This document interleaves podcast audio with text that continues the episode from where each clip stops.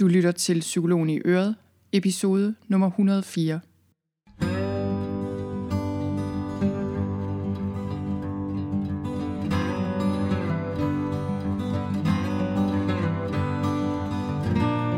Velkommen til Psykologen i Øret. Jeg er psykologen Birgitte Sølstein, og Øret, det er dit.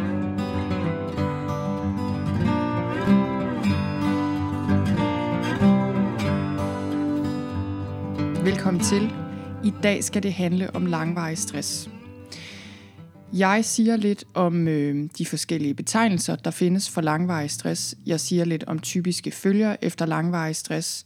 Og så siger jeg noget om det her med, om, om man overhovedet kan komme sig, hvor lang tid det tager, og hvordan man gør. I hvert fald mine erfaringer med, hvordan man kan komme ud af en langvarig stresstilstand. Og så til sidst fortæller jeg en historie om en rose, jeg havde på et tidspunkt, som jeg synes er et meget godt billede på det her med at komme videre efter langvarig stress.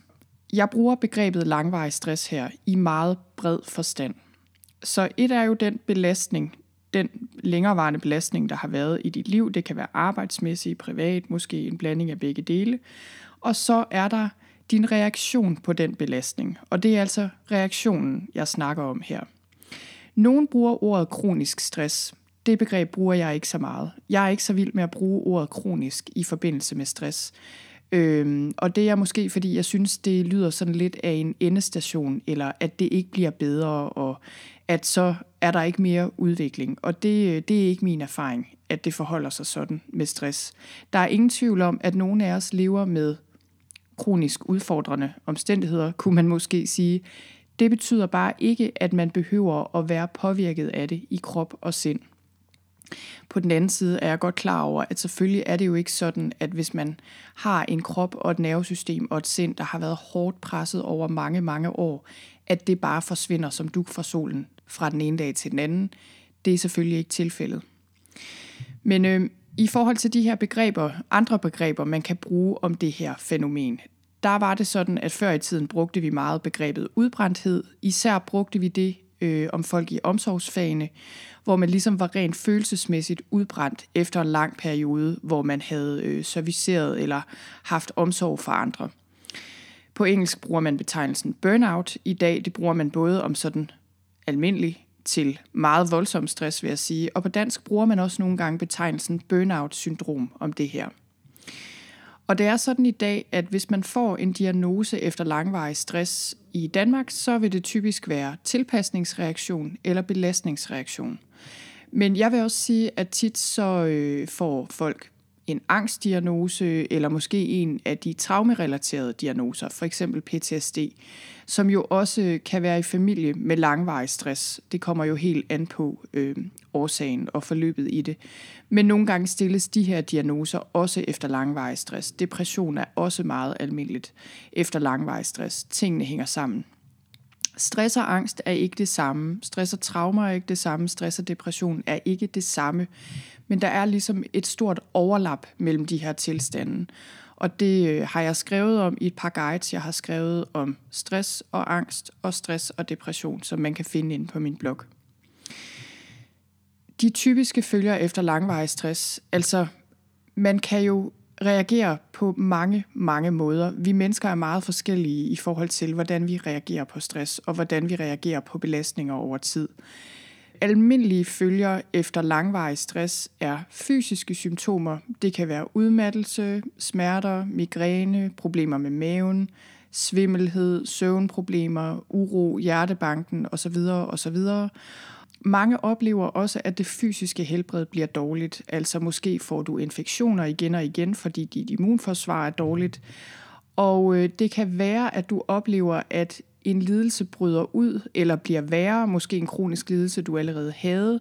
Der er rigtig, rigtig mange fysiske sygdomme, der enten påvirkes eller udløses af langvarig stress.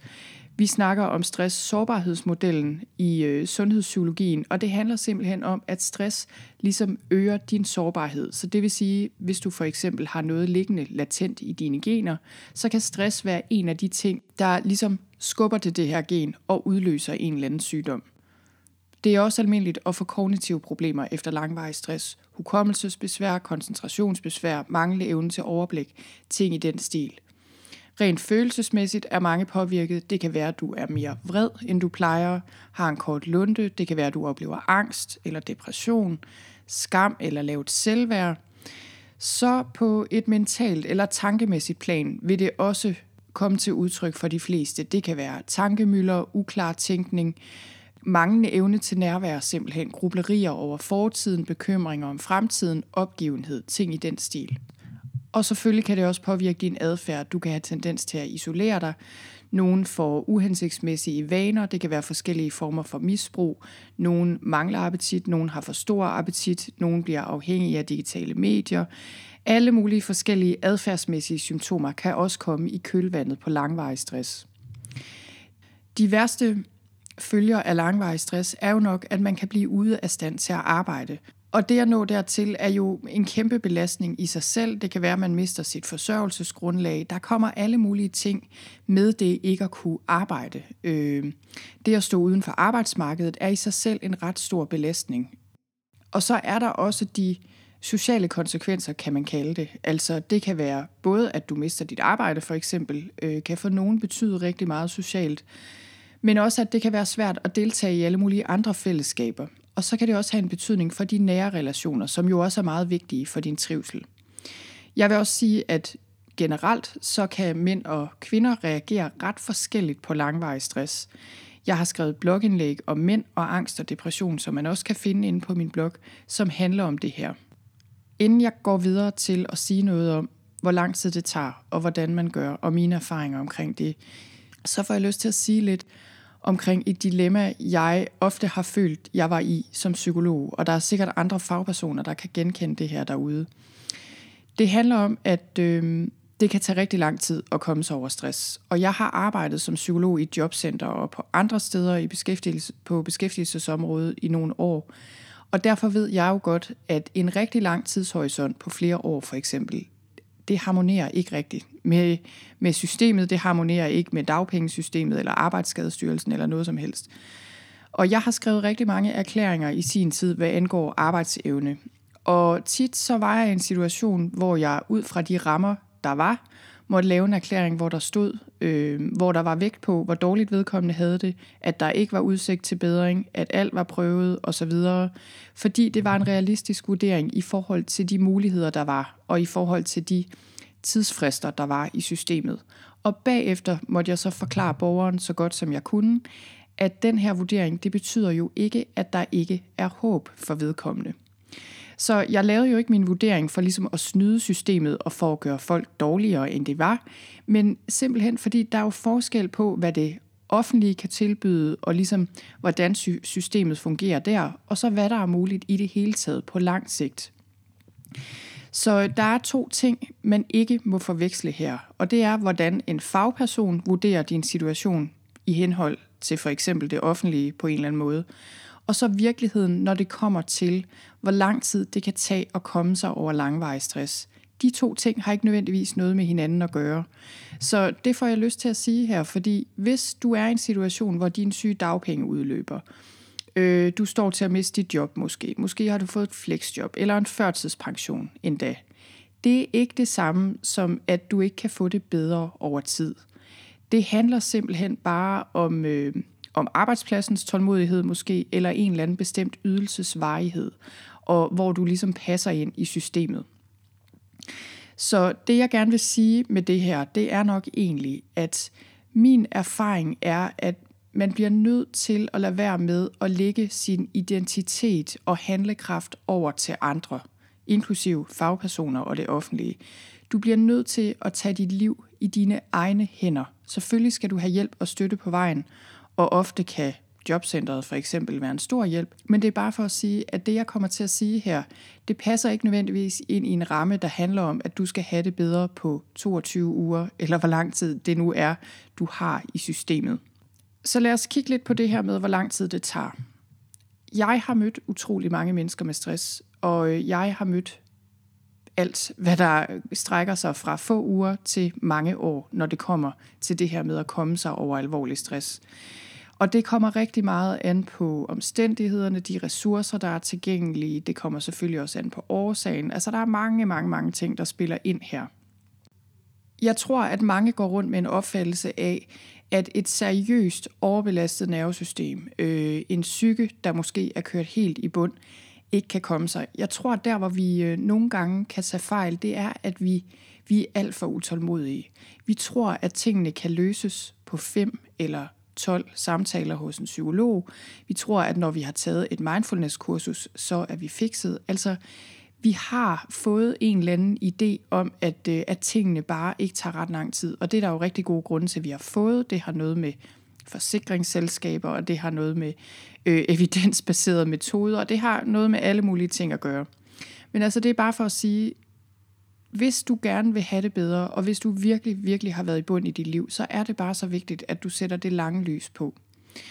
Og når jeg skal øh, forklare, hvordan det fungerer, det her med at komme sig over alvorlig stress, og virkelig rehabilitere et nervesystem, der har været kørt helt i sænk, så, øh, så bruger jeg tit et eksempel med en kvinde, jeg mødte for en del år siden til Tai Chi. Hun havde ikke været ramt af stress, faktisk. Hun var, øh, hun var gammel. Hun var mere end 90 år på det tidspunkt. Og hun fortalte mig, at hun havde siddet i kørestol en del år. Og det havde hun, fordi hun var gammel og havde dårligt helbred og alt muligt. Og så skete der det, at hun begyndte til tai chi. Først begyndte hun til stående, øh, siddende tai chi i en lang periode, og senere blev det stående tai chi. Og efterhånden så trænede hun sig til et bedre helbred. Så nu gik hun rundt selv. Da jeg mødte hende, gik hun til og fra tai chi-træning med en stok, og så smed hun den her stok, mens vi trænede. Og den her træning var altså ikke specielt øh, skånsom, vil jeg lige have lov at sige. Det var faktisk ret hårdt, og jeg var ret imponeret over, at hun kunne holde til det. Så hende tænker jeg tit på, når jeg skal tænke på det her med genoptræning. Fordi det er det her med små skridt dag ud og dag ind, og at starte der, hvor man er netop. Hvis man sidder i kørestol, så er det der, man starter. Det, der gør forskellen, det er, at man bliver ved og ved og ved, og tager bitte små skridt i den rigtige retning. Og selvfølgelig er det altid to skridt frem og et tilbage. Sådan er det for stort set alle. Men det kan virkelig øh, betale sig at se det her som en rehabilitering, som en genoptræning. Vi kan genoptræne kroppen, og det er faktisk også en del af det at komme sig over stress. Men, øh, men det, der er vigtigt i den her sammenhæng, er jo også meget at, øh, at genoptræne nervesystemet, eller at træne nervesystemet ind i styrke og balance. Og det kan vi alle sammen gøre. Det er ikke indviklet, men det kan tage tid. Det jeg gerne vil gøre her, det er at dele to af mine yndlingscitater, fordi jeg synes, det giver et meget godt billede af, øh, af det her med at komme ud af stress. På overfladen modsiger de her to citater hinanden, men det er kun på overfladen. Og lige netop de her to tilgange, jeg vil dele med dig her, det, øh, de gennemsyrer mit arbejde med stress. De gennemsyrer måden, jeg har strikket mit stressforløb sammen på. Og, øh, og det, jeg lægger vægt på, det er både at arbejde med det øjeblikkelige og det lange perspektiv. Så først det lange perspektiv. Carl Jung han sagde, The privilege of a lifetime is to become who you truly are. Og det han hensyder til her, det er jo det her med at udvikle sig som menneske og blive den, du egentlig er. Det er en livsrejse. Så det er ikke noget, vi skal overstå. Det er ikke noget, der ligesom skal fikses. Det er simpelthen noget, der tager et helt liv. Og det vil jeg også sige gælder for langvarig stress. Ikke forstået på den måde, at du nødvendigvis skal kæmpe med angst eller virkelig voldsomme symptomer hele dit liv. Det tænker jeg ikke, du skal. Men processen er langvarig, og processen bliver ved, også selvom du får det bedre. Så det at komme sig over langvarig stress, og det at udvikle dig i det hele taget, det er ikke noget, du en eller anden dag vågner op og siger, så nu kan jeg sætte flueben ved det. Det er en ongoing process. Når du udvikler dig og kommer dig over stress eller andre store ting i dit liv, så er det jo ikke sådan, at det ligesom bare er overstået en gang for alle. Det er noget, der forandrer dig hen ad vejen og det er noget, du kan blive ved med at arbejde med. Når det så er sagt, så vil jeg sige, at der er jo et klart mål. Det er der i hvert fald for mig, når jeg arbejder med stress, både i mit eget liv, men også med andre.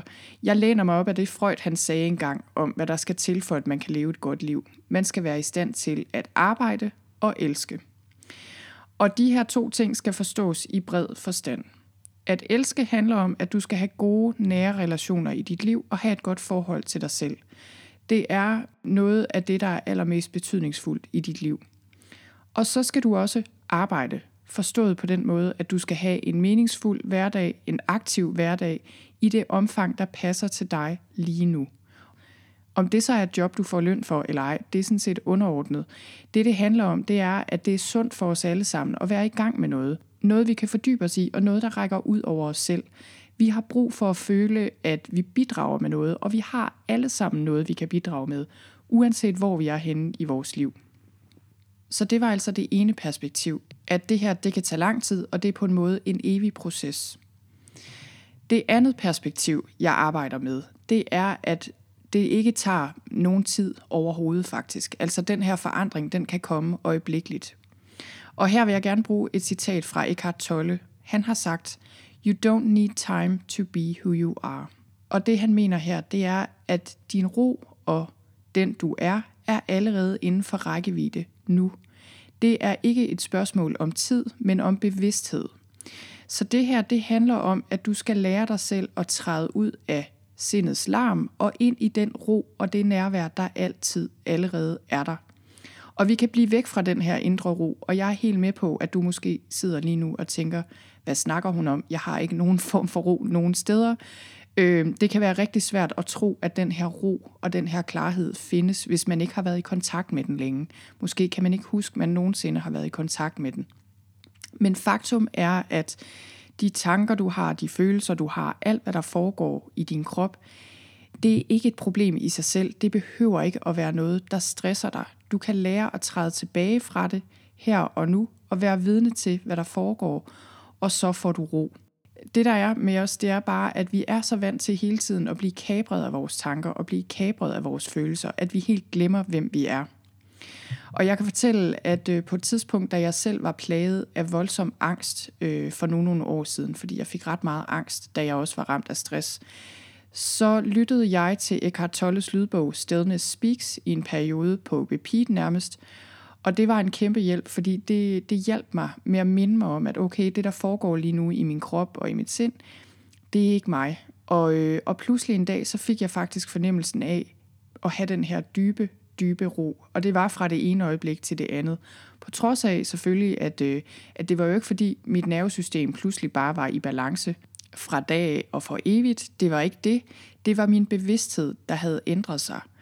Og øh, jeg bliver også stadig kabret på daglig basis, selvfølgelig af mine tanker. Det gør alle, jeg kender, men, øh, men ikke i samme grad.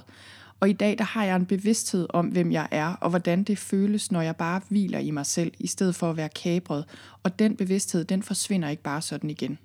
Og lige præcis den her evne, der handler om at træde ud af sindet, og træde ud af alle de her automatiske reaktioner på, hvad der foregår i dit liv, og også hvad der foregår i dit sind, det er en super, super vigtig evne, og det er noget, jeg arbejder enormt meget med at lære folk på forskellige måder. Så igen, det er rigtig vigtigt at vide det her, fordi på den ene side, så er det rigtig godt at få hjælp og støtte i processen. Det har jeg også selv fået. Jeg har også selv læst bøger og opsøgt en psykolog og alt det her.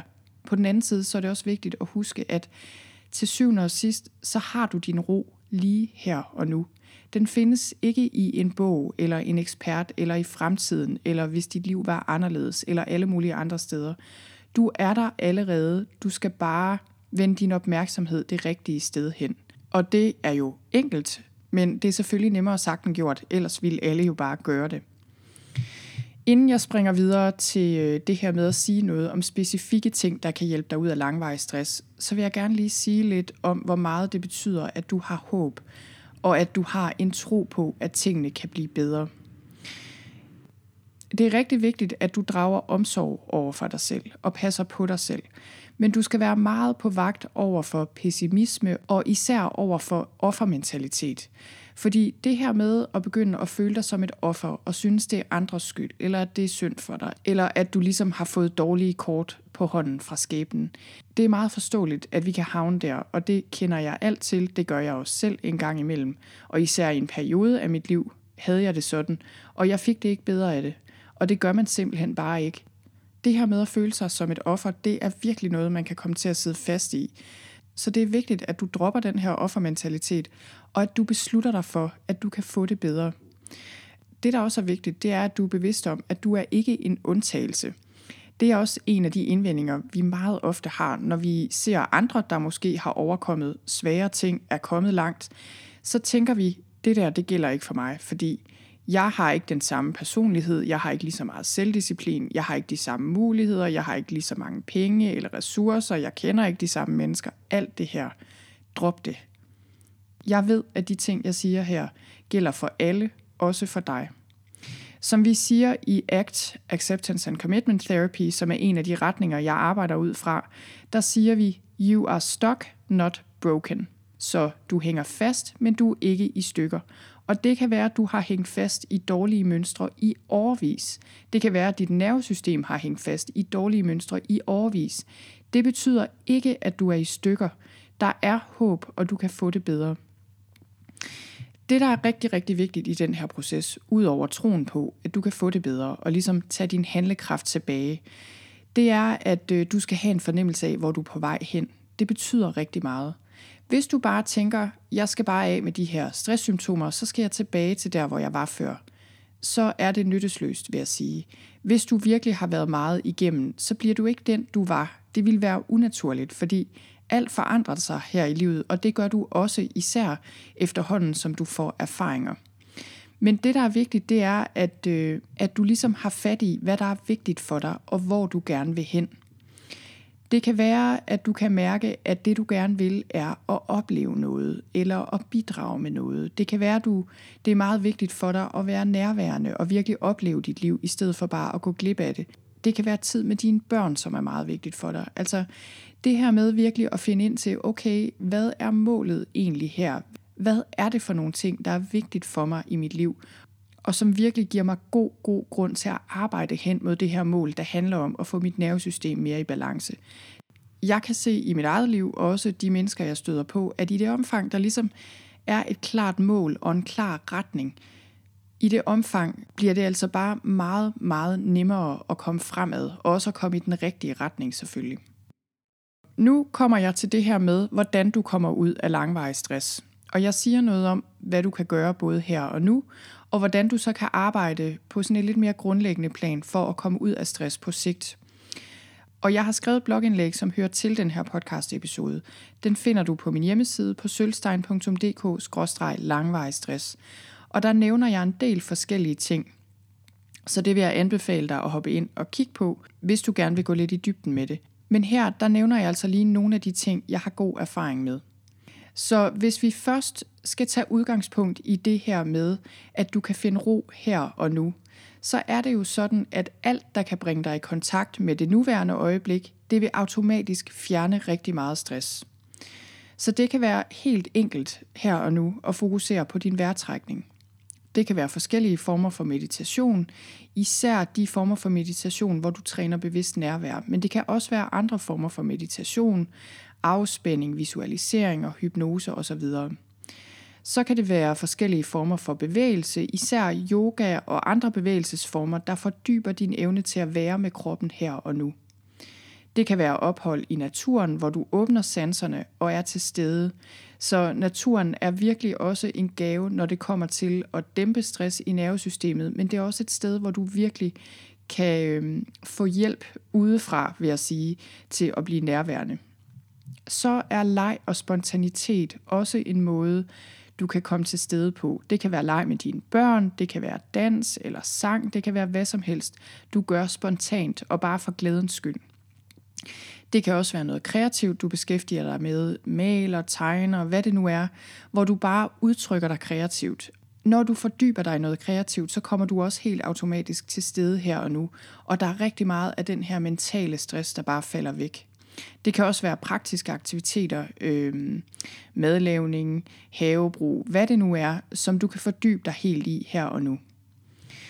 Det jeg også vil sige, det er, at du kan ligesom låne andre menneskers nærvær. Så hvis du kender nogen, der har et stort nærvær, så er det en god idé at være sammen med dem. Men du kan også bruge visse tekster eller visse lærere til at hjælpe dig med at finde det her nærvær. Og jeg er sikker på, at vi er meget forskellige her. Hvad der lige taler til os, er sikkert forskelligt. Men, øh, men nogle af de lærere, jeg anbefaler og også selv bruger til at minde mig om mit nærvær, det er Eckhart Tolle, John Kabat-Zinn, Richard Moss, Tara Brach, Pema Chodron, øh, Byron Katie, Michael Singer, og der er mange, mange andre lærere, der enten har skrevet bøger, eller holder taler, eller hvad de nu gør, der virkelig er rigtig gode til at kommunikere det her, fordi deres nærvær er så stort. Og dem, jeg har nævnt lige her, er engelsktalende, og det er simpelthen fordi, øh, jeg har en tendens til at læse og lytte til mest på engelsk. Nogle af dem er oversat til dansk, og ellers er jeg sikker på, at der også er rigtig mange gode danske lærere, man kan lytte til eller læse noget af. Så det var lidt om det her med, hvordan kommer du ind i nærvær her og nu, så stress kan falde væk øjeblikkeligt.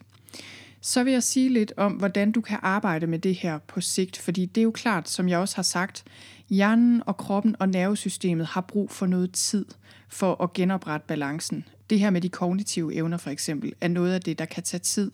Og selvfølgelig også, hvis du har forskellige fysiske ubalancer, øh, allergier, alle mulige lidelser, mavetarmproblemer, hvad det nu kan være. Det kan tage tid, før det bliver bedre. For de fleste er det ikke et spørgsmål om, at man lige pludselig finder en kur, og så får det bedre fra den ene dag til den anden. For de fleste er det et spørgsmål om små doser øh, af den rette medicin over tid, at det kan gøre en stor forskel.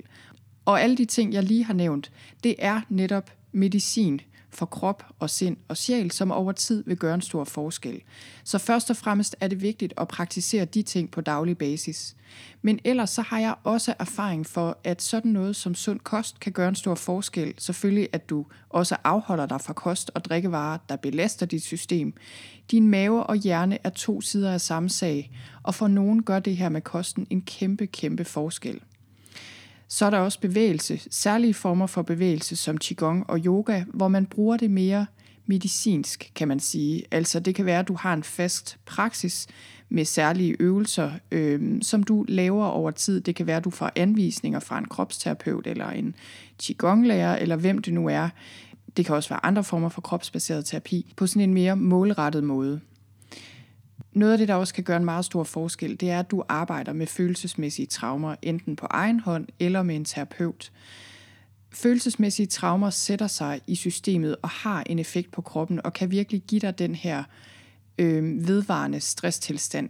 Og der er forskellige andre ting, jeg har erfaring med, kan hjælpe, og det går jeg mere i dybden med i mit blogindlæg, som du kan finde ind på min blog. Her til sidst så vil jeg lige fortælle historien om den her rose, som jeg nævnte i starten. Den her rose, den øh, stod ved gavlen af vores første hus. Den duftede helt fantastisk. Jeg var meget glad for den. Og så skulle vi flytte på et tidspunkt, og det var faktisk en ret hård proces. Jeg havde ikke rigtig lyst til at flytte fra det her hus. Og så besluttede jeg mig for at tage den her rose med som et minde. Og øh, nu er det sådan med roser, at de kan ikke rigtig lide at blive gravet op. Det kunne den her i hvert fald ikke, og det vidste jeg egentlig godt. Jeg vidste godt det der med, at man skal give den vand og sørge for, at rødderne ikke tørrer ud, men alligevel på en eller anden måde undervejs i den her proces, så skete der altså det, at den her rose, den tørrede ud, og øh, jeg tænkte umiddelbart, okay, den klarede ikke den flytning. Men jeg kunne ikke ind og smide den ud, så jeg satte den i jorden og plantede den, og så stod den der i haven, og så virkelig vissen og død ud, fuldstændig endda, øh, det, et helt år efter i hvert fald. Andet år begyndte der at komme små blade, altså bare grønne blade, ingen roser. Efter tre år begyndte der at ske noget. Der kom en rose, og jeg tror et par roser mere. Og grunden til, at jeg fortæller det, det er jo, at vi havde overvejet at grave den her rose op mange gange, fordi den pyntede ikke særlig meget, og vi tænkte virkelig, okay, der kommer aldrig nogensinde liv i den her rose igen. Men, øh, men det gjorde der altså. Og der skete så det faktisk efter ikke så lang tid efter, at den var begyndt at blomstre, at vi flyttede igen. Så jeg gravede min rose op igen, fordi jeg ville gerne have den med. Der skete så det desværre i den her flytteproces, at den blev væk, og jeg har ingen anelse om, hvor den blev af. Men jeg tænkte efterfølgende, da jeg sad her og, øh, og måtte erkende, at den nok bare var blevet glemt eller var blevet væk, at måske havde den lært mig det, den skulle lære mig. Og forhåbentlig står den og pynter i en anden have et eller andet sted nu det jeg gerne vil sige med den her historie, det er, at jeg tror at nogle gange, så øh, havner vi, ligesom den her rose, et sted, hvor vi føler os fuldstændig visne, som om der bare ikke er mere at komme efter. Vi kan blive revet op med rode, ligesom den her rose blev af forskellige årsager i vores liv, og vi kan virkelig have den her fornemmelse af, at jeg kommer aldrig til at trives igen. Jeg kommer aldrig til at have det godt igen. Jeg ved i hvert fald, at sådan har jeg haft det, og jeg kender mange, der har været det sted. Så jeg vil gerne minde dig om, at ligesom med rosen, så, øh, så kan det godt være, at det virker sådan på overfladen, men der er en del af dig, der nok er gået i dvale, men som lever i bedste velgående og bare har brug for noget tid og noget ro til at komme sig. Og jeg håber, du vil give dig selv den tid og det rum og den ro, der skal til. Jeg håber, du bliver inspireret af noget af alt det, jeg sagde her. Jeg vil sige tusind tak, fordi du lyttede med. Vi høres ved.